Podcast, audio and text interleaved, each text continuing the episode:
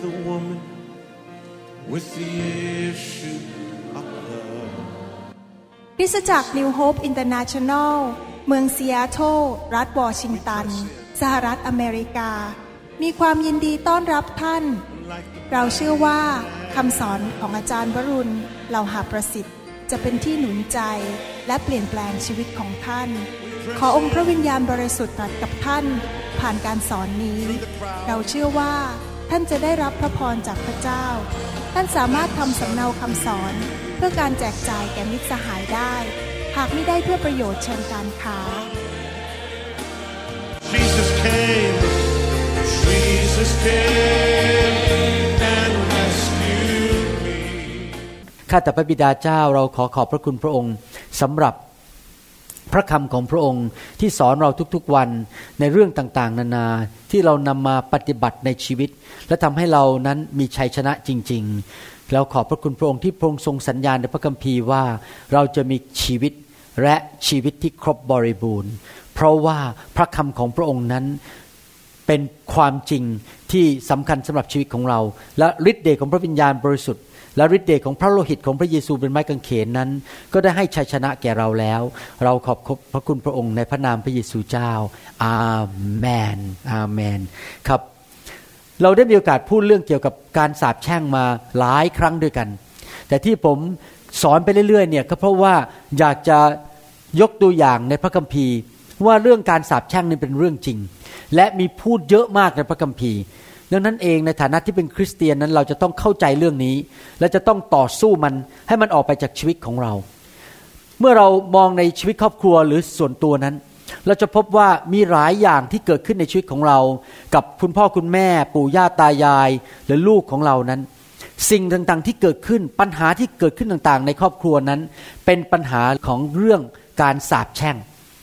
ผมยกตัวอย่างว่า บางคนอาจจะมีการสาปแช่งเรื่องเกี่ยวกับโรคผิวหนัง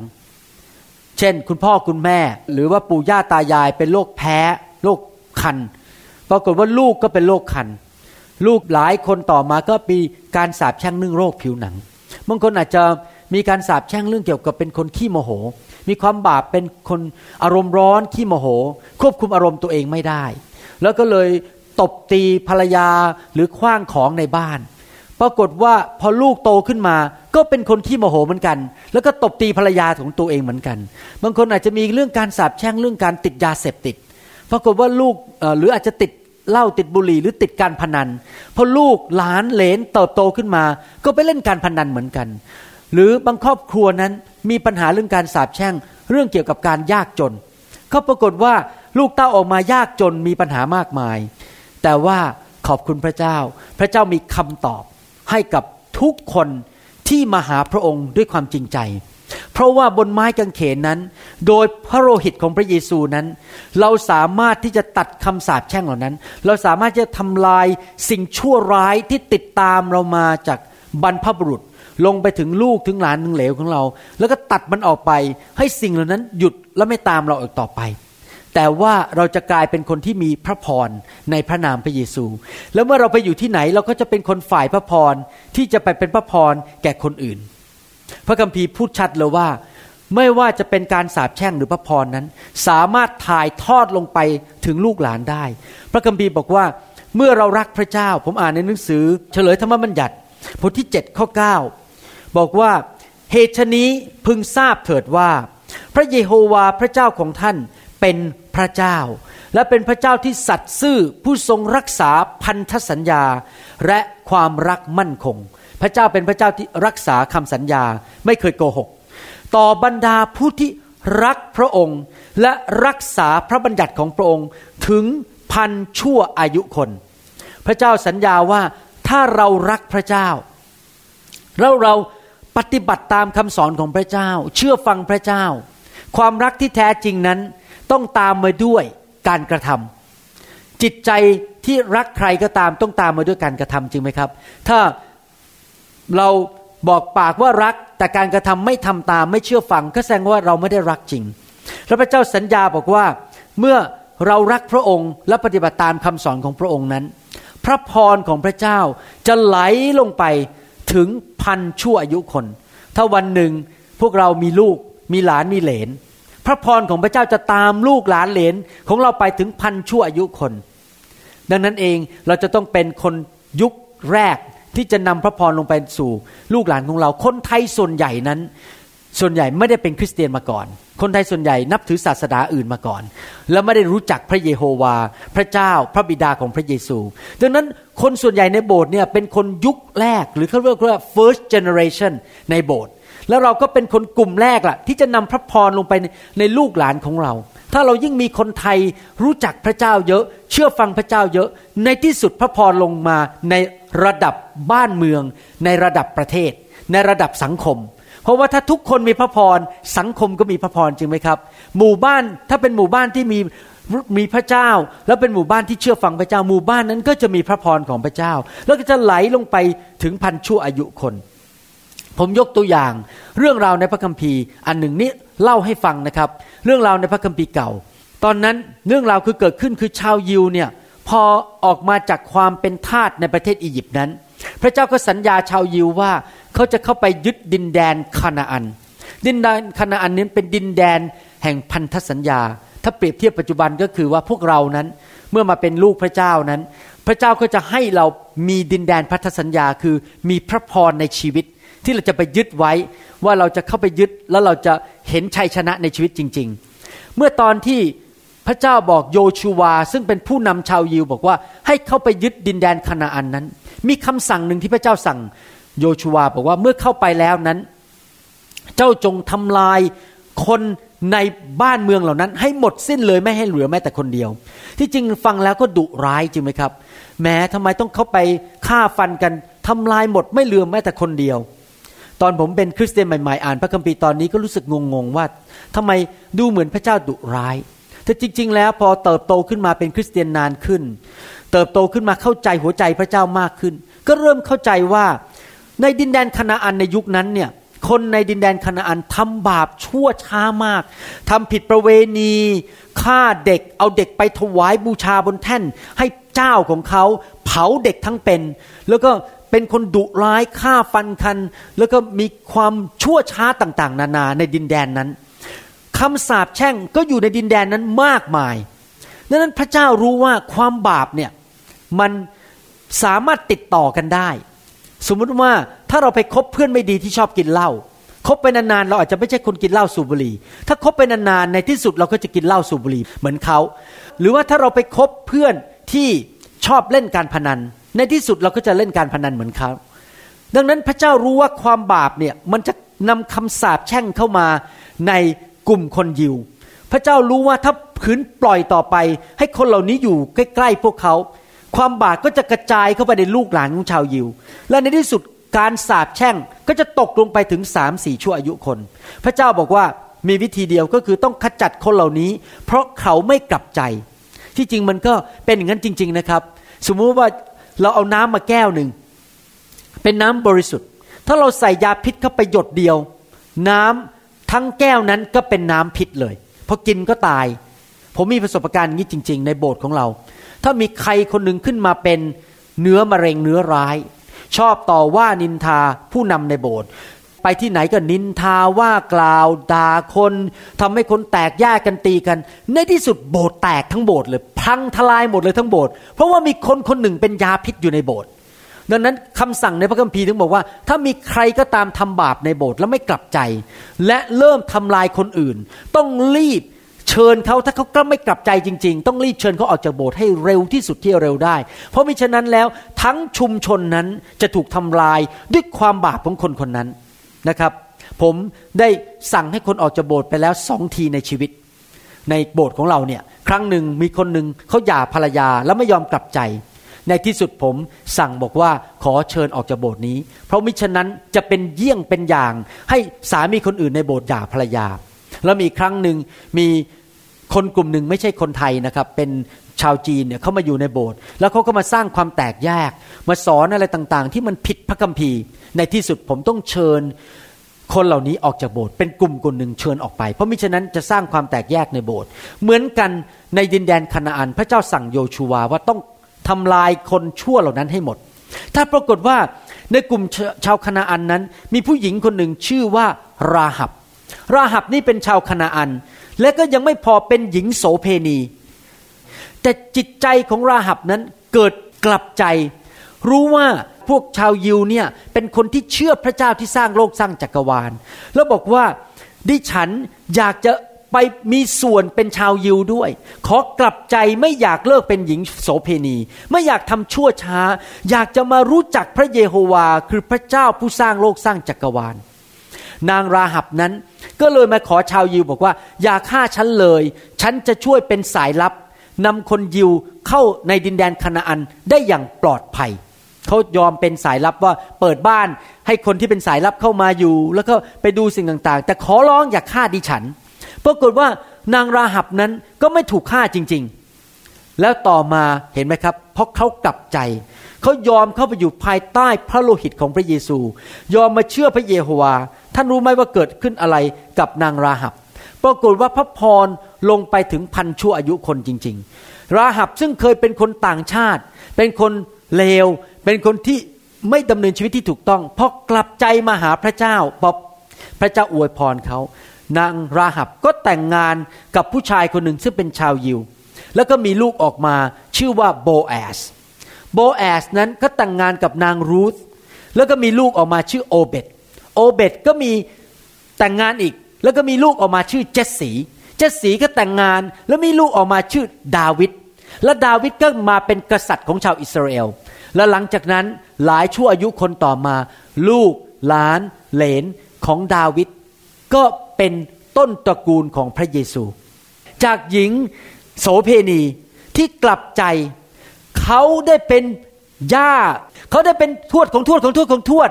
ของ บุตรของพระเจ้าคือพระเยซูหลายร้อยปีต่อมา เห็นไหมครับว่าถ้าเรากลับใจจริง ๆ แล้วมาหาพระเจ้า วันหนึ่งลูกหลานของเราจะมีพระพรในชีวิต นางรูธก็เหมือนกัน นางรูธที่ผมพูดถึงว่าเขาแต่งงานกับโบแอสนั้น ก็เป็นชาวโมอับ คนโมอับก็เป็นคนที่ทำบาปเหมือนกัน และตอนนั้นนางรูธกับผู้หญิงอีกคนแต่งงานกับผู้ชายชาวยิวสองคนปรากฏว่าลูกสะพ้คนหนึ่งไม่ยอมตาม แม่สามีไปเมืองยิว คือกลับไปนับถือรูปเคารพเหมือนเดิม แต่ว่านางรูธนั้นตัดสินใจตามแม่ยายคือสามีตาย สามีนี่คือเป็นชาวยิวสองคน ผู้หญิงคนหนึ่งมีลูกชายสองคน ลูกชายสองคนนี้แต่งงานกับชาวโมอับ แล้วปรากฏว่าชาวโมอับคนนี้ที่ชื่อรูธนั้นก็ตามแม่สามีไป เพราะสามีตายแล้ว แล้วก็ไปเจอผู้ชายคนนี้ชื่อโบแอสซึ่งเป็นหลานของราหับ รูธก็เลยได้เป็นต้นตระกูลของพระเยซูเหมือนกัน อยากจะหนุนใจพี่น้องทุกคนที่กำลังฟังคำสอนนี้ว่า อยากจะหนุนใจว่าให้ตัดสินใจเชื่อพระเจ้า ให้ตัดสินใจกลับใจจากความบาป ให้ตัดสินใจดำเนินชีวิตกับพระเจ้าจริง ๆ ท่านรู้ไหมว่าถ้าท่านทำอย่างนั้น พระพรไม่ใช่มาถึงท่านเท่านั้น จะลงไปถึงลูกหลานของท่านด้วย และท่านก็นำลูกหลานมารู้จักพระเจ้า สอนเขาเรื่องพระเจ้า ส่งซีดีไปให้เขาฟังสิส่งพระคัมภีร์ไปให้เขาอ่าน อธิษฐานเผื่อเขาทุกๆวันท่าลูกหลานโตแล้วย้ายออกจากบ้านไปแล้ว ท่านไม่ได้เลี้ยงดูเขาเหมือนตอนเด็ก ๆ อีกต่อไป ยังไม่สายเกินไป ส่งคำสอนไปให้เขาอธิษฐานเผื่อเขาโทรไปหนุนใจเขาอีเมลไปหาเขาให้เขามารับเชื่อพระเจ้า และในที่สุดเขาก็จะเป็นพระพรอาเมนไหมครับนั้นอยากจะหนุนใจพี่น้องจริง ๆ ให้ทำเหมือนกับนางราหับ ให้ทำเหมือนกับนางรูธนะครับ พระคัมภีร์พูดต่อบอกว่าถ้าเราไม่อยากได้รับคำสาปแช่งในชีวิตนั้น เราจะต้องระวังอะไรในชีวิตของเรา ในหนังสือเยเรมีบทที่ 17 ข้อ 5 พระคัมภีร์บอกว่า พระเจ้าตรัสดังนี้ว่า คนที่วางใจในมนุษย์ และให้เนื้อหนังเป็นมือก็คือเป็นกำลังของเขา และใจของเขาหันออกจากพระเจ้า คนนั้นก็เป็นที่แช่งสาบพระคัมภีร์เตือนเราบอกว่า ถ้าสมมุติว่าเรานั้นพึ่งพา กำลังของตัวเอง พึ่งพาการศึกษาของตัวเอง ความสามารถของตัวเอง กล้ามเนื้อของตัวเอง ความรูปหล่อของตัวเอง ความสวยของตัวเอง ความเก่งกาจสามารถของตัวเอง และใจของเราแทนที่จะพึ่งพาพระเจ้า แต่เราไปพึ่งพาตัวเอง หรือพึ่งพามนุษย์คนอื่น หรือว่าไปพึ่งพาสิ่งอื่น ๆ ที่ไม่ใช่พระเจ้าเราก็กำลังเปิดประตูให้การสาบแช่งเข้ามาในชีวิตของเรา อยากหนุนใจพี่น้องจริง ๆ ถ้าสมมุติว่าท่านเป็นสุภาพสตรี แล้วเผอิญท่านแต่งงาน อยากจะบอกว่าอย่าให้สามีของท่านนั้น เป็นพระเจ้าในชีวิตของท่าน แต่พระเจ้าก็คือพระเจ้าอามันไหมครับ อย่าพึ่งพาสามีจนกระทั่งลืมพระเจ้า ยังต้องอธิษฐานเหมือนเดิมยังต้องเชื่อว่าพระเจ้าเป็นผู้เลี้ยงดูครอบครัวเหมือนเดิม เราต้องเข้าใจว่าผู้ที่เลี้ยงดูเราจริง ๆ นั้น ไม่ใช่สามีแต่ว่าเป็นพระเจ้า แต่พระเจ้าอวยพรสามีเรา เราต้อง วางใจในพระเจ้ามากกว่ามนุษย์นะครับ ไม่ว่าอะไรจะเกิดขึ้นในชีวิต เราต้องวางใจพระเจ้ามากกว่ามนุษย์ เราอย่าวางใจความรูปหล่อของคน ความเก่งกาจของคน ความสามารถของคน แต่เราวางใจพระเจ้า แล้วพระเจ้าเป็นผู้ที่จะอวยพรคนเหล่านั้นที่อยู่รอบๆข้างของเรา สมมติเราทำงานในบริษัท เราไม่ได้พึ่งกำลังของเจ้านายเรา สมมติท่านเปิดร้านอาหาร อย่า มัวแต่คิดว่าเนี่ยต้องพึ่งแม่ครัว ใช่พระเจ้าประทานแม่ครัวให้กับเรา ในร้านอาหารก็จริง แต่เราต้องพึ่งพระเจ้า แล้วเราคุกเข่าอธิษฐานต่อพระเจ้าว่า ขอพระเจ้าให้แม่ครัวที่ดีเข้ามาในร้านอาหารของเรา แทนที่เราจะบอกว่าโอ้โหเดี๋ยวแม่ครัวคนนี้ออกไป เราแย่แน่ๆเลย ไม่แย่หรอกครับ แม่ครัวคนนั้นออกไป พระเจ้ายังส่งแม่ครัวคนใหม่มาได้ เพราะผู้ที่เราพึ่งพานั้นไม่ใช่มนุษย์ แต่เป็นพระเจ้า อาเมนไหมครับ ผมตัดสินใจจริง ๆ ผมกับภรรยาตัดสินใจว่าไม่ว่าจะเกิดอะไรขึ้นในโบสถ์นี้ ไม่ว่าอะไรจะเกิดขึ้นในชีวิตของเรา ผู้ที่จะเป็นผู้เสริมกำลังและประทานสิ่งต่างๆ ให้เรานั้น ไม่ใช่มนุษย์แต่เป็นพระเจ้า พระเจ้าจะดูแลเรา ถ้ามีคนหนึ่งทิ้งเราไปทรยศเราไป คนหนึ่งเขาลาออกไป หรือบางทีสามีทิ้งเราไปไม่เลี้ยงดูเราอีกต่อไปเขาเลิกไปมีภรรยาใหม่ ไม่ต้องตกใจครับ พระเจ้าจะเป็นคนเลี้ยงดูเรา เราพึ่งพาพระเจ้าไม่ใช่มนุษย์อามนไหมครับ และพระพรจะไหลมาเทมา ถ้าท่านไปอ่านในหนังสือเยเรมีในบทที่ 17 ท่านจะเห็นเลยว่าพระเจ้าหนุนใจเราจริง ๆ ว่าคนที่พึ่งพาพระเจ้านั้น จะได้รับพระพรจริง ๆนะครับ ในหนังสือเยเรมีบทที่ 17 ข้อ 7 เป็นต้นไปบอกว่า คนที่วางใจในพระเจ้าย่อมได้รับพระพร คือผู้ที่ความวางใจของเขาอยู่ในพระเจ้า เขาจะเป็นเหมือนต้นไม้ที่ปลูกไว้ริมน้ำริมน้ำก็คือมีน้ำเลี้ยงอยู่เรื่อยๆ มีการหล่อเลี้ยงมาจากสวรรค์อยู่เรื่อยๆ ซึ่งอย่างรากของมันออกไปข้างลำน้ำเมื่อแดดส่องมาถึงก็ไม่กลัว เพราะใบของมันคงเขียวอยู่เสมอ และไม่กระวนกระวายในปีที่แห้งแล้ง เพราะมันไม่หยุดที่จะออกผล คนที่วางใจในพระเจ้านั้นจะมีพระพร ไม่ว่าฝนจะตกไหม ต้นไม้ของเรานั้นก็ยังใบเขียวชอุ่ม เราก็ยังจะออกดอกออกผลเหมือนเดิม ไม่ว่าสถานการณ์รอบข้างจะเป็นยังไง ไม่ว่าเศรษฐกิจในประเทศไทยนั้นจะตกต่ำยังไง เราก็ยังมีงานทำเราก็จะมีเงินไหลมาเทมา เราก็ยังมีความสุขความเจริญ ไม่เจ็บป่วย ชีวิตเรานั้นจะเป็นชีวิตที่ออกผล มีความรุ่งเรืองอยู่ตลอดเวลา เพราะเราวางใจในพระเจ้า แต่ถ้าเมื่อไหร่ก็ตามเราหันใจเราออกจากพระเจ้า แล้วเริ่มไปพึ่งพามนุษย์ เราจะพบการสาปแช่งในชีวิตนะครับ อยากหนุนใจจริง ๆ เรื่องนี้เป็นเรื่องสำคัญที่เราต้องเข้าใจ การสาปแช่งนั้นสามารถตกลงไปถึงลูกหลานของเราได้อย่างที่ผมอธิบายให้ฟัง ในหนังสืออพยพบทที่ 20 ข้อ 5 บอกว่า อย่ากราบไหว้หรือปรนิบัติรูปเหล่านั้น เพราะเราคือพระเจ้าของเจ้า เป็นพระเจ้าที่หวงแหน ให้โทษก็คือการสาปแช่ง ของบิดาตกทอดไปถึงลูกหลานของผู้ที่ชังเราจนถึงสามสี่ชั่วอายุคน คนที่ต่อต้านพระเจ้า คนที่นับถือรูปเคารพ คนที่ดื้อด้านต่อต้านพระเจ้านั้น หรือไม่เชื่อฟังพระเจ้านั้น การสาปแช่งจะลงไปถึงสามสี่ชั่วอายุคน การสาปแช่งหมายความว่ายังไง หมายความว่าอย่างนี้ มันมีสองจุดหนึ่งก็คือความบาป ความบาปในชีวิตหรือจุดอ่อนในชีวิต แต่ละคนพวกเรานั้นมีจุดอ่อนบางคนอาจจะมีจุดอ่อน เป็นคนขี้เกียจไม่ค่อยอยากตื่นเช้าไปทำงาน ก็เลยถูกไล่ออกจากงานอยู่เรื่อยๆ ไปทำงานสายตลอดเวลาถูกไล่ออก นั่นเป็นจุดอ่อนในชีวิตคือเป็นคนขี้เกียจหลังยาวไม่ค่อยยอมตื่นนอน บางคนอาจจะมีจุดอ่อนในชีวิตคือ เป็นคนชอบพูดจาหยาบคาย พูดคำหนึ่งก็มีคำตัวสัตว์ออกมานิดนึง ตัวสัตว์นิ้นออกมาหน่อยหนึ่งอาจจะมีจุดอ่อนอย่างนั้น สิ่งนี้อาจจะตกลงไปถึงลูกหลานของเรา บางคนนั้นมีจุดอ่อนคือเป็นคนขี้น้อยใจ พอเจ้านายหรือว่าสอบอไม่ทักหน่อย ไม่ยิ้มให้หน่อย น้อยใจไปแล้วยี่สิบวันแม่สอบอไม่ยิ้มให้เมื่อวันอาทิตย์ที่แล้ว สงสัยเขาไม่รักหนูแล้วแต่ที่จริงไม่ใช่หรอกเขากำลังคิดเรื่องอื่น พระเจ้ากำลังพูดกับเขาอยู่เขาเลยไม่ได้ยิ้มให้ เราเป็นคน ขี้น้อยใจนี่เป็นจุดอ่อนในชีวิตบางคนมีจุดอ่อนในชีวิต คือเป็นคนที่ชอบกิน เห็นอะไรก็กินแหลกลานกินกินกินกินจนน้ำหนักมันขึ้นไปขึ้นไปขึ้นไป แล้วมันก็ลดไม่ได้ และในที่สุดก็เป็นโรคหัวใจ และในที่สุดก็มีปัญหาเส้นเลือดตีบในสมองเพราะเมื่อกินเยอะคอเลสเตอรอลมันก็ขึ้นไขมันก็ขึ้นในเส้นเลือด เป็นจุดอ่อนในชีวิตคือชอบกิน บางคนอาจจะมีจุดอ่อนในชีวิตชอบโกหก พูดต้องขอโกหกนิดนิด พูดไม่เป็นความจริง หรือบางคนอาจจะเป็นคนตอแหล พูดโกหกตอแหลแหมปิ้นปล้อนยุ่นนี่อยู่ตลอดเวลา อย่างนี้ก็เป็นจุดอ่อนในชีวิตเหมือนกัน นี่คือการสาปแช่งที่ตามลงไปถึงลูกหลาน ถ้าเราเป็นคนตอแหล ลูกหลานเราอาจจะตอแหลเหมือนกัน จริงไหมครับบางคนเป็นคนตอแหลบางคนอาจจะเป็นคนที่ชอบนินทาก็เป็นจุดอ่อนในชีวิต แต่ว่าการสาปแช่งไม่ใช่แค่จุดอ่อนอย่างเดียว การสาปแช่งนั้นรวมถึง ผลร้ายของความบาปเหล่านั้น ตามลงไปถึงลูกหลาน เช่น ผมยกตัวอย่างว่า บางคนผลร้ายของความบาป เช่น เป็นมะเร็งในสมอง หรือเป็นเนื้องอกในสมอง ปรากฏว่าผลร้ายอันนั้น คือผีตัวนั้นอะมันก็ตามไปถึงลูกของเรา แล้วทำให้ลูกเราเป็นเนื้องอกในสมองด้วย เดี๋ยวผมจะอ่านข้อพระคัมภีร์ให้ฟังว่า มีอะไรบ้างที่เป็นผลร้ายของความบาปที่เรียกว่าการสาปแช่งที่ตกลงไปถึงลูกหลานได้ พระคัมภีร์พูดในหนังสือสุภาษิตบทที่ 26 ข้อ 2 บอกว่าคำแช่งสาปที่ไร้เหตุผลย่อมไม่มาเกาะ พูดง่ายๆถ้าเป็นภาษาปัจจุบันก็คือว่า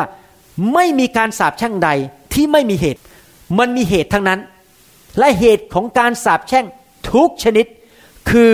ความบาปในทุกคนพูดสิครับความบาป ท่านรู้ไหมว่า จุดประสงค์ใหญ่ที่สุดที่พระเยซูยอมถูกตรึงกางเขนนั้น ก็เพราะว่าพระเยซูรู้ว่าสิ่งที่ทำลายมนุษย์อยู่ในปัจจุบันนี้ ไม่ว่าจะเป็นคนไทยคนจีนคนลาวคนเขมร คนอินโดนีเซีย คนอเมริกัน สิ่งที่เป็นโรคร้ายของมนุษยชาติที่ทำลายมนุษย์อยู่ปัจจุบันที่เจ็บป่วย สามีภรรยาตีกันทะเลาะกกันบ้านแตกสลายขาด เสียเงินเสียทอง ประเทศลบกันตีกันยิงกัน ทุกอย่างเหล่านี้ที่กำลังเกิดผลเสียในโลกนี้ รากของปัญหาในโลกมนุษย์ก็คือ ความบาป ความเห็นแก่ตัว ความดื้อด้าน พระเยซูมาถูกตรึงบนไม้กางเขนเพื่อทำลายโทษของความบาปและรากของความบาปของเรา ตอนที่ผมเป็นคริสเตียนใหม่ ๆ นั้น ผมนั่งถามพระเจ้าในห้องผ่าตัดที่โรงพยาบาลจุฬาตึกธนาคารกรุงเทพชั้นสองผมเป็นคริสเตียนได้แค่วันเดียว ผมเป็นหมอผ่าตัดสมอง ผมก็นั่งในห้องผ่าตัดถามบอกว่าทำไมพระเยซูต้องมาตายบนไม้กางเขน ผมถามพระเจ้า ว่าผมมาเชื่อพระเยซูเนี่ยทำไมพระเยซูมาต้องมาตายบนไม้กางเขน พระเจ้าตอบผมบอกว่า เพราะเราต้องการนอกจากที่พระเยซูตายบนไม้กางเขน เพื่อไถ่บาปหรือจ่ายค่าความบาปให้เรานั้น ยังไม่พอ พระเจ้าบอกว่าเพื่อให้เจ้าก็คือผมเนี่ยคุณหมอวรุณเนี่ยเกิดความซาบซึ้งใจ ว่าพระเจ้ารักผมมากจนยอมตายเพื่อผม เพื่อผมจะได้กลับใจจากความบาปและไม่ทำความบาปอีกต่อไป เวลาถ้าใครมาทำดีกับเรามากๆเนี่ยเราซาบซึ้งใจจริงไหมครับเราซาบซึ้งใจจริง ๆ เมื่อคืนนี้ ผมเหนื่อยมากไป งานต้องหลายงานไปเยี่ยมคนสามสี่บ้านก็จะกลับถึงบ้านก็ค่ำแล้ว แล้วก็มาตั้งเตรียมคำสอนอีก จนถึงประมาณสี่ทุ่ม ตามันจะไม่ไหวแล้วเหนื่อยแล้ว ก็เลยคิดว่าอ้าวต้องขอพักหน่อยหนึ่งก็เลยดึงหนังเรื่องหนึ่งออกมาดู เพื่อจะนอนพักผ่อน ก็ดูหนังเรื่องหนึ่งชื่อว่าเกฮิชา เกฮิชานี่เป็นหนังฝรั่งที่เกี่ยวกับผู้หญิงญี่ปุ่นคนหนึ่งที่ตอนเด็กๆนั้นถูกขายไป แล้วก็ไปเป็นทาสในบ้านหนังหนึ่ง ปรากฏว่าพอโตขึ้นมาเขาหน้าตาสวย ก็เลยถูกฝึกเป็นเกฮิชา เกฮิชานี่คือผู้หญิงที่ไปเสิร์ฟเหล้าให้คน เข้าใจไหมครับพอยีผู้หญิงคนนี้นั้นเขาไปหลงรักผู้ชายคนหนึ่ง ตั้งแต่เขายังอายุประมาณแค่สิบขวบ ผู้ชายคนนี้มาซื้อไอติมเลี้ยงเขาแล้วเขาเลยหลงรักผู้ชายคนนี้ แล้วเขาเลยไปอธิษฐานบอกว่า วันหนึ่งเขาสามารถจะกลับมาพบผู้ชายคนนี้แล้วแต่งงานกับผู้ชายคนนี้ได้จริง ๆ แล้วชีวิตเขาก็เริ่มดำเนินไปเรื่อยๆที่เล่าเรื่องหนังให้ฟังเล่นๆเดี๋ยวจะมาถึงจุดที่ผมจะสรุปให้ฟังว่าทำไมผมเล่าหนังเรื่องนี้ เพราะผมดูไปว่าผู้หญิงคนนี้เขาคิดถึงผู้ชายคนนี้เขาอยากจะเขารักผู้ชายคนนี้อยู่คนเดียวไม่ว่าจะเป็นยังไงไปเสิร์ฟเหล้ากี่คนกี่คนเขาก็คิดแต่ถึงผู้ชายคนนี้ทำให้ผมเริ่มคิดถึงอาจารย์ดาเพราะตอนอาจารย์ดาเราเจอกันเนี่ยเขาอายุสิบห้าผมอายุสิบหกแล้วผมก็นั่งดูไปเขาไม่ได้อยู่นะเขาหลับไปแล้วเขาเข้านอนไปแล้วเขาเหนื่อยมาก ผมก็มานั่งคิดนะ เนี่ยพอยิ่งดูหนังเรื่องนี้ยิ่งคิดถึงอาจารย์ดาว่ารักอาจารย์ดาแค่ไหน รู้จักกันมาแต่เด็ก ๆ รักเดียวใจเดียว เดี๋ยวเขาตื่นขึ้นคืนนี้ จะรีบบอกเขาเลยว่าเขาเนี่ยเป็นรักแรกของผม และเป็นรักเดียว และเป็นรักเดียวตลอดกาลแล้วเขาก็ตื่นขึ้นจริง ๆ พอเขาตื่นขึ้นมาตอนตีหนึ่งพอดูหนังเสร็จก็มานั่งทำคำเทศต่อให้เมืองไทย นั่งทำทำอยู่ พอดีเขาตื่นมายังไม่นอนอีกแล้วโอ้ตาผมบอกลืมดูนาฬิกา ผมก็บอกเขาบอกว่าเนี่ย เธอเป็นรักแรกรักเดียว และก็เป็นรักเดียวจริง ๆ แล้วไม่รักคนอื่น ดีใจที่ได้แต่งงานกับเธอ ผมก็บอกเขาอย่างนี้จริงแหมหน้ายิ้มดีมากที่พูดแบบนี้นะครับ แล้วผมก็คิดจริง ๆว่า ผมเนี่ยจะไม่มีวันในชีวิตนี้ที่จะทำให้อาจารย์ดาเสียใจ ไม่ว่าจะเป็นยังไง ผมจะทำให้เธอพอใจ เพราะอะไร เพราะอาจารย์ดาดีกับผมมาเป็นเวลา 20 กว่าปี ที่จริงเกิน 20 แล้วนะ ตอนอายุสิบหกเดี๋ยวพูดไม่ได้เดี๋ยวบอกกี่ปีเลยรู้รู้อายุอาจารย์ดานะครับเขาดีกับผมมาหลายสิบปี ผมไม่สามารถทำให้เขาเสียใจได้ ผมไม่สามารถนอกใจเขาได้ ผมไม่สามารถไปบุ่นวายกับผู้หญิงคนอื่นได้ เพราะอะไร เพราะว่าผมรักที่เขาเสียสละให้ผมเหมือนกัน พระเยซูตายบนไม้กางเขนนี่ อาจารย์ดายังไม่ได้ตายให้ผมเลยนะแค่ทำกับข้าวผมกินทุกวันดูแลผม ตอนเช้าก็เอาอาหารใส่กล่องให้ผมไปที่ทำงาน ผมจะได้ไม่หิวพอกลับมาบ้านก็ตักน้ำให้ผมกิน ดูแลผมทุกสิ่งทุกอย่าง ตลอดหลายสิบปีที่ผ่านมาดูแลสามีอย่างดี ผมจะไปกล้านอกใจเขาได้ยังไง ยิ่งอยู่ไปก็ยิ่งรักมากขึ้นใช่ไหมครับพอดูหนังเรื่องเมื่อคืนนี้น้ำตาไหลเลยคิดถึงอาจารย์ดานะเพราะว่ามันคิดถึงสมสมัยเด็ก ๆ ที่เราเจอกัน แล้วในที่สุดเราแต่งงานอ๋อผมลืมเล่าว่าตอนจบหนังเนี่ยเขามาเจอกันจริงๆแล้วแต่งงานจริง ๆ ผมเลยรู้สึกโล่งอกว่าเออเขาไม่ได้ไปเป็นหญิงโสเภณี แต่เขาได้มาแต่งงานกับผู้ชายที่เขารักจริง ๆ อะไรอย่างนี้นะครับ ก็แบบว่าอยากจะให้รู้ว่าพระเยซูรักเรามาก แล้วพระเยซูรู้ว่า รากของมนุษย์เนี่ยรากจริง ๆ ก็คือความบาปที่ทำลายมนุษย์อยู่นำการสาปแช่งเข้ามาในมนุษยชาติ ดังนั้นเองเราต้องเข้าไปหาพระเยซูและให้พระเยซูทำลายการสาปแช่ง และทำลายความบาปเหล่านั้นในชีวิตของเรา ผมจะอ่านพระคัมภีร์ให้ฟังว่าลักษณะของการสาปแช่งมีอะไรบ้าง ที่เขียนในพระคัมภีร์ ยกตัวอย่าง ในหนังสือเฉลยธรรมบัญญัติ บทที่ 28 ข้อ 21ถึง22 นั้น เราต้องเข้าใจว่าเฉลยธรรมบัญญัตินั้น ได้พูดตั้งแต่ข้อหนึ่งถึงข้อ 14 บอกว่า ถ้าเราเชื่อฟังพระเยโฮวา นี่คือพระพรที่จะไหลมาเทมาตกมาในครอบครัวของเราหนึ่งสองสามสี่ห้าเต็มมาหมดเลย ทั้งหมด 14 ข้อ แต่พอหลังจากนั้นข้อ 15 เป็นต้นไป จนจบบทได้พูดถึงการสาปแช่งเป็นผลของการไม่เชื่อฟังพระเจ้าหรือทำบาปต่อพระเจ้า เราเห็นในประเทศไทยว่ามีปัญหามากมายในคนไทย ทั่วประเทศไทย เพราะอะไรรู้ไหมครับ เพราะว่าคนไทยไม่รู้จักพระเจ้าและทำบาปต่อพระเจ้า เช่น การสาปแช่งประเภทหนึ่ง ในหนังสือเฉลยธรรมบัญญัติบอกว่าอย่างนี้ พระเจ้าทรงบันดาลให้โรคร้ายติดพันท่าน จนพระองค์จะทรงเผาผลาญท่านให้สิ้นเสีย จากแผ่นดินซึ่งท่านได้เข้าไปยึดครองนั้น พระเจ้าจะทรงเคี่ยนตีท่านด้วยความสู้ผอม ด้วยความไข้ ด้วยความอักเสบด้วยความร้อนอย่างรุนแรง ภาษาอังกฤษบอกว่าก็คือไข้สูง ด้วยดาบ ด้วยพายุร้อนกล้า ด้วยราขึ้น สิ่งเหล่านี้จะติดตามท่านไปจนท่านพินาศการสาปแช่งสองประเภทที่พูดในสองข้อนี้ ก็คือการเจ็บป่วยและการถูกศัตรูทำลายในชีวิตศัตรูนั้นอาจจะเป็นทหารเข้ามาตีเมือง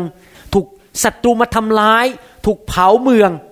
หรืออาจจะเป็นศัตรูว่ามีคนมาฟ้องร้องเราขึ้นโรงขึ้นศาลไม่ต้องไปทำมาหากิน มัวจะไปขึ้นศาลเพราะว่าถูกฟ้องร้อง เพราะเราไปทำบาปต่อพระเจ้า แล้วเลยถูกรัฐบาลจับ หรือถูกขึ้นโรงขึ้นศาลหรืออาจจะเป็นโรคภัยไข้เจ็บ เป็นโรคป่วยเรื้อรังอะไรอย่างนี้เป็นต้น เป็นไข้เป็นประจำเดี๋ยวก็ป่วยเดี๋ยวก็ป่วยต้องไปหาหมอเป็นประจำหรืออาจจะเป็นโรคอักเสบ เป็นตับอักเสบ เป็นไอ้นู่นเป็นไอ้นี่ เป็นโรคภัยไข้เจ็บ โรคภัยไข้เจ็บ ไม่ใช่น้ำพระทัยของพระเจ้า แต่เป็นการสาปแช่ง และเมื่อเราเข้ามาในพระโลหิตของพระเยซู เราสามารถสั่งมันออกไปได้ เมื่อก่อนปี 1987 นั้น ผมเป็นโรคแพ้อากาศนะครับ น้ำมูกไหลจามเป็นประจำมีน้ำตาไหลออกมาเวลาที่แพ้อากาศ ไม่รู้ใครเป็นโรคนี้บ้างเขาเรียกว่า hay fever ในภาษาอังกฤษ พอกระทั่งปี 1989 พระเจ้ารักษาผมหายจากโรคแพ้อากาศอย่างปลิดทิ้งเลย ไม่เป็นอีกเลย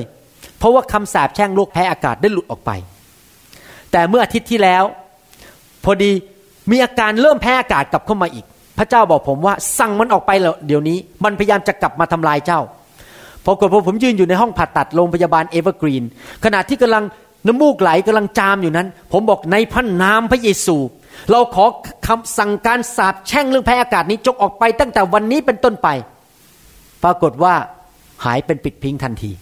มันออกไปเลยลุดไปเลย เพราะมันพยายามจะกลับมาหาผม เวลาที่เราสั่งคำสาปแช่งออกไป หรือผีร้ายออกไปนั้น บางทีมันพยายามจะกลับมา เราต้องรู้ว่าเราอยู่ในภายใต้พระโลหิตของพระเยซู โรคภัยไข้เจ็บไม่สามารถแตะเราได้ อเมนไหมครับศัตรูไม่สามารถทำลายเราได้ ดูข้อ 23 24 ต่อไปพระคัมภีร์บอกว่า และฟ้าสวรรค์ที่อยู่เหนือศีรษะของท่านจะเป็นทองเหลือง ปกติท้องฟ้านี่ต้องเป็นสีอะไรครับ สีฟ้าใช่ไหมหรือไม่ก็เป็นสีเทา เพราะว่ามีฝนตก เวลามีสีเทาฝนตกก็แสดงว่าบ้านเมืองชุ่มชื่นด้วยน้ำแต่ถ้าเป็นสีทองเหลืองหมายความว่ายังไง ไม่มีฝนตกอีกต่อไป เต็มไปด้วยความยากแค้น และแผ่นดินที่อยู่ใต้ท่านก็เป็นเหล็กก็คือไม่มีความชุ่มชื่น พระเจ้าจะทรงบันดาลให้ฝนในแผ่นดินของท่านเป็นฝุ่น และละอองลงมาจากอากาศ อยู่เหนือท่านทั้งหลายจนกว่าท่านจะถูกทำลาย การสาบแช่งประการที่สองประเภทที่สองนอกจากโรคภัยไข้เจ็บ และถูกศัตรูทำลาย การสาบแช่งประเภทอีกประเภทหนึ่งก็คือ ความยากจนและความแห้งแล้งในแผ่นดิน ตอนที่ชาวยิวนับถือรูปเคารพในยุคของอาหับนั้น ไม่มีฝนตกในแผ่นดินเป็นเวลาสามปีครึ่ง ในที่สุดเอลียานั้นต้องมาขอโทษพระเจ้า และขอให้ชาวยิวกลับใจจากความบาป ในที่สุดฝนก็กลับมาในแผ่นดิน ความยากแค้นขาดฝนทำมาหากินไม่ขึ้น ความล้มเหลวในชีวิต ขาดเงินขาดทอง ยากจนนั้นเป็นการสาปแช่ง ดังนั้นเองเราจะต้องระวังให้ดี ถ้าเราสงสัยว่าทำไมเราไปทำค้าขายเลย ไม่เคยขึ้นเลยทำอะไรมันก็เจ๊ง เงินก็ไม่เข้ามา ติดหนี้ติดสินเยอะแยะ ยากจนเราจงเข้าใจว่าอาจจะเป็นเพราะว่าเราทำบาปอยู่ และเรายังไม่ได้กลับใจ ยกตัวอย่างในพระคัมภีร์อีกตอนหนึ่งในหนังสือสองซามีเอลบทที่ 21 ข้อหนึ่งถึงข้อ 3 ได้พูดถึง การยากแล้งหรือไม่มีฝนตกอีก ในสมัยของดาวิดมีการกันดานอาหารอยู่สามปี ปีแล้วปีเล่า และดาวิดก็เข้าเฝ้าต่อพระพักของพระเจ้า พระเจ้าตรัสว่า เพราะเขาฆ่าคนกีเบโอน ความผิดซึ่งเขาทั้งหลายต้องตายจึงตกอยู่กับซาอูและพงพันธ์ของเขา พระราชาจึงเรียกคนกีบีโอนมาตรัสแก่เขา ฝ่ายคนกีบีโอนนั้นไม่ใช่ประชาชนอิสราเอล แต่เป็นคนอโมไรที่ยังเหลืออยู่ ถึงแม้ว่าประชาชนอิสราเอลจะได้ปฏิญาณไว้ว่าจะไว้ชีวิตของเขาเหล่านั้น แต่ซาอูก็ได้ทรงหาช่องที่จะสังหารเขาทั้งหลายเสีย เพราะความร้อนใจที่เห็นแก่คนอิสราเอลและคนยูดา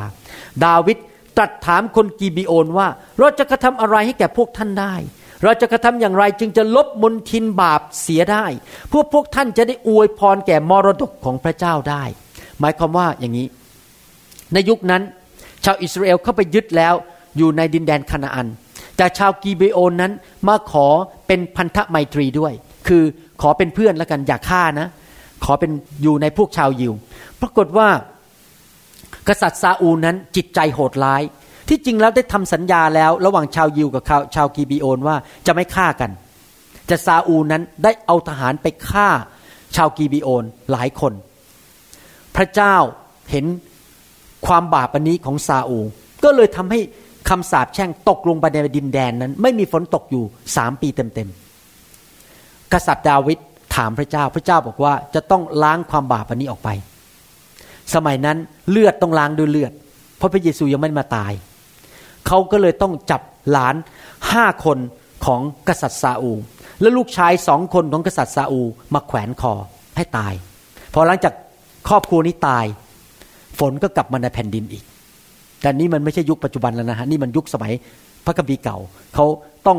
เลือดล้างด้วยเลือดในยุคนั้น เดี๋ยวนี้เรามีพระเยซู ถ้าคนกลับใจเลือดของพระเยซูได้ไถ่บาปให้เราแล้ว แต่เราต้องกลับใจจากความบาป แต่ตอนนั้นลูกหลานของซาอูไม่ได้กลับใจจริง ๆ เขาก็ต้องใช้วิธีฆ่าลูกหลานของเขาเสียนะครับ ดูในหนังสือเฉลยธรรมบัญญัติบทที่ 28 ข้อ 27 ถึง 28 บอกว่า พระเจ้าทรงเคี่ยนตีท่านด้วยฝีอียิปต์ ด้วยแผลร้ายที่จริงในภาษาอังกฤษบอกว่าด้วยเนื้องอก ด้วยโรคลักกระปิดลักกระเปิด และด้วยโรคคันซึ่งจะรักษาไม่ได้ พระเจ้าจะทรงเคี่ยนตีท่านด้วยโรควิกลจริต โรคตาบอดและให้จิตใจยุ่งเหยิง หมายความว่าการสาปแช่งนอกจากเป็นเรื่องการที่ทำมาค้าขายไม่ขึ้น เกิดการกันดานอาหาร หรือว่าอาจจะเป็นโรคภัยไข้เจ็บบางอย่าง หรือมีศัตรูมาทำลาย พระคัมภีร์พูดตอนนี้ถึงว่าการสาปแช่งรวมไปถึงโรคภัยไข้เจ็บที่ผ่านมาทางพันธุกรรม เช่น พ่อแม่ตาบอดสี ลูกก็ตาบอดสี พ่อแม่เป็นโรคผิวหนังเรื้อรัง ลูกก็เป็นโรคผิวหนังเรื้อรัง หรือว่าพ่อแม่เป็นโรคเลือด ลูกก็เป็นโรคเลือด พ่อแม่มีพันธุกรรม ที่ออกมาแล้วลูกเป็นโรคจิต ลูกก็เป็นโรคจิต อะไรอย่างนี้เป็นต้น เรื่องเหล่านี้เกิดขึ้นในครอบครัว ถ้าเขาไม่กลับใจจากความบาปจริง ๆ ผมอยากจะหนุนใจพี่น้องนะครับ ตัดสินใจกลับใจจากความบาปทุกๆวัน พึ่งพาพระโลหิตของพระเยซู สิ่งเหล่านี้จะได้ไม่ลงไปถึงลูกถึงหลานถึงเหลนของเรา แล้วเราก็ต้องสอนลูกของเราเหมือนกันว่า ต้องกลับใจจากความบาปนะลูก เพราะมิฉะนั้นเดี๋ยวการสาปแช่งมันกลับกระโดดเข้ามาใหม่ ในรุ่นยุคต่อไปอีก ทุกยุคทุกสมัยต้องกลับใจจากความบาปจริง ๆ ติดตามพระเจ้าจริง ๆ อามันไหมครับ เราต้องสอนลูกของเราแบบนั้น ในหนังสือเฉลยธรรมบัญญัติบทที่ 28 ข้อ 29 ถึง 30 บอกว่า ท่านจะต้องคลำไปในเวลาเที่ยง เหมือนคนตาบอดคลำไปในความมืด และท่านจะไม่มีความจำเริญในหนทางของท่าน ท่านจะถูกบีบคั้น ถูกปล้นอยู่เสมอ จะไม่มีใครช่วยเหลือท่านได้เลย ท่านจะมั่นหญิงคนหนึ่งไว้เป็นภรรยา แต่ชายอื่นจะเข้าไปสมสู่กับนาง ท่านจะก่อสร้างเรือน แต่จะไม่ได้อาศัยอยู่ในเรือนนั้น ท่านจะปลูกสวนองุ่น แต่ท่านจะไม่ได้ใช้ผลองุ่นนั้น หมายความว่ายังไง การสาบแช่งอีกประเภทหนึ่งก็คือการสาบแช่งของความล้มเหลวในชีวิต ครอบครัวล้มเหลว ภรรยาไปแอบนอนกับผู้ชายอีกคนหนึ่งลูกเต้าพังทลาย ยากจน เงินเข้ามาก็ต้องไปจ่ายค่าหมอ มีคนเข้ามาปล้นบ้านเอาของไปหมด มีแต่ความล้มเหลวในชีวิตทั้งการเงินการทอง ทั้งที่อยู่อาศัย ทั้งชีวิตครอบครัว มันล้มเหลวพังทลายไปหมด นั่นเป็นเรื่องการสาปแช่ง เราจะต้องตัดสิ่งเหล่านี้ออกไป โดยพระโลหิตของพระเยซู ผมอยากจะเตือนพี่น้องอันหนึ่งบอกว่า เมื่อเราทำบาปประเภทหนึ่ง เรานำคำสาปแช่งเข้ามาประเภทหนึ่ง ความบาปและการสาปแช่งนั้น จะนำไปสู่ความบาปอีกประเภทหนึ่ง แล้วมันจะนำไปการถึงการสาปแช่งอีกประเภทหนึ่ง แล้วมันจะนำไปถึงความบาปอีกประเภทหนึ่ง และการสาปแช่งอีกประเภทหนึ่ง ในที่สุดถ้าเราไม่กลับใจ มันจะเลวร้ายลงไปเรื่อยๆ ถึงยุคของเราและยุคลูกหลานของเรา ผมยกตัวอย่างเล่าเล่นๆให้ฟัง ผมยกตัวอย่างว่า ความบาปนำมาซึ่งความล้มเหลวในชีวิตอย่างไร เช่น สมมุติว่า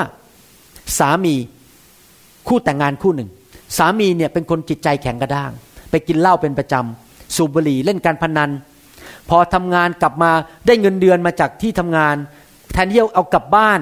มาเลี้ยงดูครอบครัว ก็ทำความบาปออกไปเล่นการพนันจนเงินหมด ไปกินเหล้าในที่สุดครอบครัวก็ต้องไปยืมเงินคนอื่น เป็นหนี้เป็นสินยากจนเกิดอะไรขึ้นภรรยาก็รู้สึกไม่ค่อยพอใจ เพราะสามีกลับมาก็เมาตบตี เพราะว่ายากจนไม่มีเงินก็อารมณ์เสียตบตีภรรยา ในที่สุดเกิดอะไรขึ้นตอนสามีออกไปเล่นการพนัน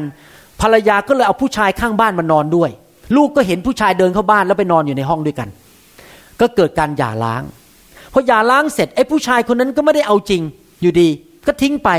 ก็เลยก็ต้องไปนอนผู้ชายอีกคนหนึ่งนอนผู้ชายอีกคนหนึ่งเด็กเหล่านั้นที่เติบโตขึ้นมาในบ้าน ก็เห็นมีผู้ชายเข้ามานอนในบ้านแล้วนอนในบ้านอีก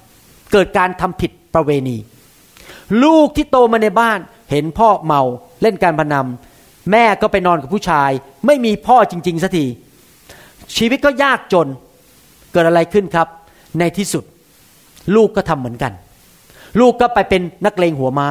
ไปตีคนไปปล้นธนาคาร ไปติดยาเสพติด เพราะอะไร เพราะลูกไม่มีเงินก็ต้องไปปล้น เพื่อจะได้ไปทำอะไรบางอย่าง ความบาปในครอบครัวนั้นก็เลวลงเลวลงเลวลงคำสาปแช่งก็เลวลงเลวลง ในที่สุดครอบครัวก็พังทลาย ไม่มีเหลือแม้แต่ชิ้นเดียว เห็นไหมครับว่า อย่าเล่นกับความบาปไม่ได้ ถ้าเราเล่นกับความบาปนั้น เราจะนำคำสาปแช่งเข้ามาในชีวิตอีท่านอาจจะสงสัยว่า แล้วไอ้การสาปแช่งมันตามเรามาได้ยังไง มันตามเรามาได้ผ่านทางผีในหนังสือเลวีนิติบทที่ 19ข้อ31 พระคัมภีร์บอกว่า อย่าไปหาคนทรง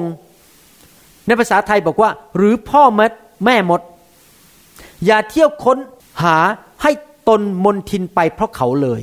เราคือพระเยโฮวาพระเจ้าของเจ้าคำว่าพ่อมดแม่มดนั้น ที่จริงในภาษาดั้งเดิมก็คือ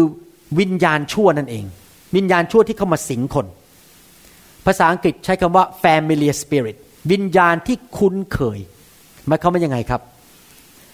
ในโลกนี้มีผี ผมเชื่อว่าเป็นล้านล้านตัว วิญญาณชั่ว แล้ววิญญาณชั่วเหล่านี้มันก็ตามเราไป สมมุติว่ายกตัวอย่าง คุณพ่อเล่นการพนัน ผีเล่นการพนันอยู่ในคุณพ่อ แล้วก็รู้หมดเลยคุณพ่อชื่ออะไร คุณพ่อชอบเล่นการพนันที่ไหน ชอบไปกินเหล้าที่ไหน พอเวลาคุณพ่อตายไอ้ผีเล่นการพนันตัวนั้นมันก็กระโดดเข้าไปในลูก แล้วก็ตามลูกไป ลูกก็ไปเล่นการพนันเหมือนกัน จุดอ่อนนั้นของคุณพ่อเรื่องเล่นการพนัน ก็ตามลูกไป ลูกก็ไปเล่นการพนัน พอลูกตายมันก็กระโดดเข้าตัวหลาน เพราะมันก็รู้หมดเลยว่า ในครอบครัวนั้นมีจุดอ่อนเรื่องนี้อะไรบ้าง สมัยที่ผมเป็นเด็กๆนั้น ผมเคยทำเรียกว่าเข้าทรง เพราะผมไม่ได้เป็นคริสเตียน บางทีผมก็ไปนั่งท่องคาถาเรียกวิญญาณเข้ามา วิญญาณของคนนั้นวิญญาณของคนนี้ แล้ววิญญาณเหล่านั้นก็สามารถพูดออกมาได้เลยว่า ครอบครัวนั้นเป็นยังไง ใครเคยเล่นผีถ้วยแก้วบ้าง ผีถ้วยแก้วเนี่ยถามบ้านนั้นมีรถกี่คันมันตอบได้เลยสามคันเอ๊ะรู้ได้ยังไง ไอ้ผีที่อยู่ในถ้วยแก้วนั่นก็คือวิญญาณที่รู้จักครอบครัวนั้นดี มันอาจจะมาในรูปของว่าชื่อว่าเนี่ยปู่สมชายมาเข้าส่งปู่สมชายผมยกตัวอย่างว่าปู่เนี่ยตายไปแล้วเมื่อ 20 ปีที่แล้ว แต่อ้างตัวว่ามันเป็นเป็นปู่ แล้วก็บอกได้หมดเลยว่าปู่สมชายเกิดที่ไหน มีภรรยาที่ชื่ออะไรแต่งงานเมื่อไหร่บ้านอยู่ที่ไหนบ้านเลขที่อะไร รู้หมดเลย ผีเหล่านั้นมันตามปู่สมชายกับลูกของปู่สมชาย กับหลานของปู่สมชายมาหลายชั่วอายุคนแล้วมันรู้หมด ที่จริงแล้วไม่ใช่วิญญาณของปู่สมชาย ถ้าท่านชื่อสมชายขอโทษนะครับผมไม่รู้จะตั้งชื่อว่าอะไรผมก็ตั้งชื่อไปเรื่อยๆเนี่ยปู่สมชายที่จริงไม่ใช่วิญญาณของปู่สมชายปู่สมชายไปแล้ว ไปตกนรกหรือไปสวรรค์เรียบร้อยแล้วไม่กลับมาแล้ว มีบุคคลเดียวในโลกเท่านั้นที่สามารถชุบคนตายขึ้นมาจากความตายได้ ก็คือโดยพระวิญญาณของพระเจ้า พวกเจ้าเข้าทรงทั้งหลาย ไม่มีสิทธิ์เรียกวิญญาณคนตายแล้วกลับมา วิญญาณเหล่านั้นที่มาเข้าทรงนั้น คือวิญญาณที่เป็น family spirit วิญญาณที่คุ้นเคยกับครอบครัวนั้น ที่จริงเรื่องนั้นอยู่ในพระคัมภีร์ในหนังสือหนึ่งซามูเอลบทที่ 28 นั้นได้พูดถึงกษัตริย์ซาอูซึ่งทำผิดต่อพระเจ้า แล้วก็เลยไปหา แม่มดหรือคนเข้าทรงคนหนึ่งที่เมืองเอนโดร์แล้วก็บอกว่าขอให้เรียกวิญญาณของซามิเอลมาซามิเอลผู้เผยพระวจนะ วิญญาณก็มาจริง ๆ แล้วก็ทำท่าเหมือนซามิเอลพูดจาเหมือนซามิเอลหมดเลย แล้วก็แช่งว่าซาอูจะตายปรากฏว่าจริง ๆ วิญญาณนั้นนะไม่ใช่วิญญาณของซามิเอลหรอกซามิเอลไปแล้วไปสวรรค์อยู่กับพระเจ้าแล้วแต่เป็นวิญญาณของผีที่คุ้นเคยกับครอบครัวของซามิเอลที่เรียกว่า family spirit เห็นภาพไหมครับ ดังนั้นเองเราต้องเข้าใจว่าความบาปนั้นเป็นเหมือนกับเอาอาหารไปตั้งไว้ที่ใกล้ๆใต้ถุน อาหารนั้นมันก็เรียกหนูออกมากิน หรือเรียกแมงสาบออกมากิน หนูกับแมงสาบก็เปรียบเทียบกับมันผีในบ้านของเรา มันก็มากินมันชอบอาหารสกปรกเหล่านั้น แล้วมันก็มาเกาะติดอยู่ในบ้านเราเต็มไปหมดเลย ใต้ถุนบ้านเต็มไปด้วยหนู ในบ้านเต็มไปด้วยแมงสาเพราะบ้านเรามันสกปรกไงถ้าบ้านเราเก็บสะอาดเรียบร้อย ขจัดอาหารเสียออกไปทิ้งถังขยะให้หมดกวาดบ้านให้เรียบร้อยหนูมันก็อยู่ไม่ได้ เพราะมันไม่มีอาหารกิน แมงสาบก็อยู่ไม่ได้ จริงไหมครับ แต่ถ้าเราเก็บความบาปไว้เป็นอาหารของผี ผีมันก็มาอยู่ในชีวิตของเรา แล้วมันก็ตามไปถึงครอบครัวพ่อ ถึงลูก ถึงหลาน ถึงเหลนนำความสาปแช่ง และการเจ็บป่วยต่างๆ มีปัญหาความยากจนต่างๆ ลงไปถึงลูกหลาน หัวใจจริง ๆ ในการแก้ปัญหาเหล่านี้ก็คือเราต้องกลับใจจากความบาป และไม่เล่นกับบาปอีกต่อไป เราต้องเชื่อพระเยซู และพึ่งพาฤทธิเดชของพระโลหิตของพระเยซู และขอไฟของพระวิญญาณบริสุทธิ์ลงมาแตะชีวิตของเรา ขับผีออกจากชีวิตของเราทุกคน ผมเชื่อเลยว่ามนุษย์ทุกคนที่ไม่รู้จักพระเจ้า มีผีทั้งนั้นแต่ผีต่างๆ ลักษณะต่างๆกัน แล้วเมื่อท่านมาเชื่อพระเจ้าใหม่ ๆ นั้น พอมาโบสถ์ใหม่ ๆ ผีมันยังอยู่ มันไม่ได้ออกไปทีเดียว เราต้องอัญเชิญไฟของพระเจ้าลงมาแตะชีวิต กลับใจจากความบาป และขับผีเหล่านั้นออกไปทีละตัวทีละตัวออกไปเรื่อยๆ ชีวิตท่านจะดีขึ้นเรื่อยๆอาเมนไหมครับ นี่เป็นสิ่งสำคัญที่เราต้องทำและผมกับอาจารย์ดาก็มีประสบการณ์อย่างนั้นจริง ๆ แล้วผมก็ได้ยินคำพยานของคนมากมายในประเทศไทยที่มาเขียนมาหาผมบอกว่า พอมาถูกไฟของพระเจ้าแตะในที่ประชุมของคุณหมอนั้น ชีวิตเขาดีขึ้นเขาเลิกทำบาป ผมเพิ่งได้รับอีเมลมาเมื่อสองวันก่อนบอกว่า น้องชายของเขาคนหนึ่งถูกไฟของพระเจ้าแตะเดี๋ยวนี้ก็เลยเลิกกินเหล้าสูบบุหรี่ไปแล้วไอ้ผีสูบบุหรี่กินเหล้ามันหลุดออกไปแล้ว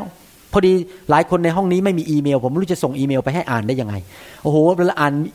คำพยามาจากเมืองไทยนี่หนุนใจมากๆเลยเวลาเห็นคนถูกปลดปล่อยจากผีร้ายวิญญาณชั่ว ปลดปล่อยจากปัญหาในชีวิตเนี่ยผมอ่านแล้วผมอยากร้องไห้จริง ๆ เห็นจริง ๆ ว่าพระเจ้าเป็นจริง แล้วพระเจ้าปลดปล่อยคนได้จริง ๆ จากความยากจนจากโรคภัยไข้เจ็บ จากปัญหาต่างๆ ในชีวิต แต่กุญแจสำคัญก็คือเราต้องกลับใจและอย่าเล่นกับบาป อย่าให้มีอาหารสกปรกเหล่านั้นอยู่ในบ้าน ให้หนูให้มแมลงสาบให้แมงมุมมามาเกาะกินชีวิตของเรา สิ่งชั่วร้ายต่างๆ มาเกาะกิน อาเมนไหมครับนายเคยบอกพระเจ้าว่าจะกลับใจทุกๆวันยกมือขึ้น อาเมนใครบอกพระเจ้าบอกว่า ไม่อยากอยู่ในคันสาปแช่งอยากอยู่ในพระพรยกมือขึ้น อาเมนใครบอกว่าขอพระเยซูเข้ามาช่วยในชีวิตยกมือขึ้น อาเมนเราอธิษฐานว่าตามผมดีไหมครับ พูดตามผมข้าแต่พระเจ้า ลูกไม่อยาก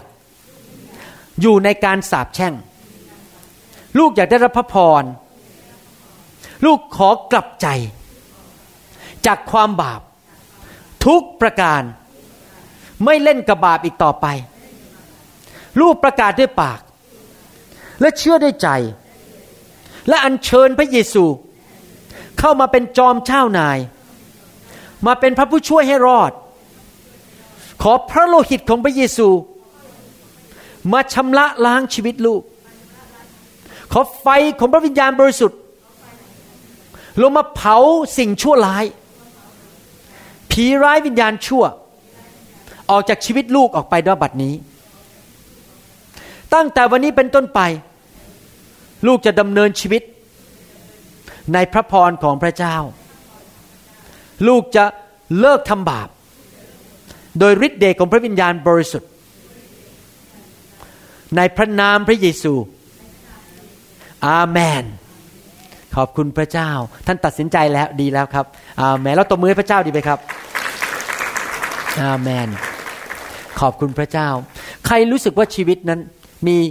คำสาปแช่งบางอย่าง ที่เราอยากจะให้พระเจ้าปลดปล่อยเรา อาจจะมีการสาบแช่งว่าครอบครัวมีโรคมะเร็ง อาจจะมี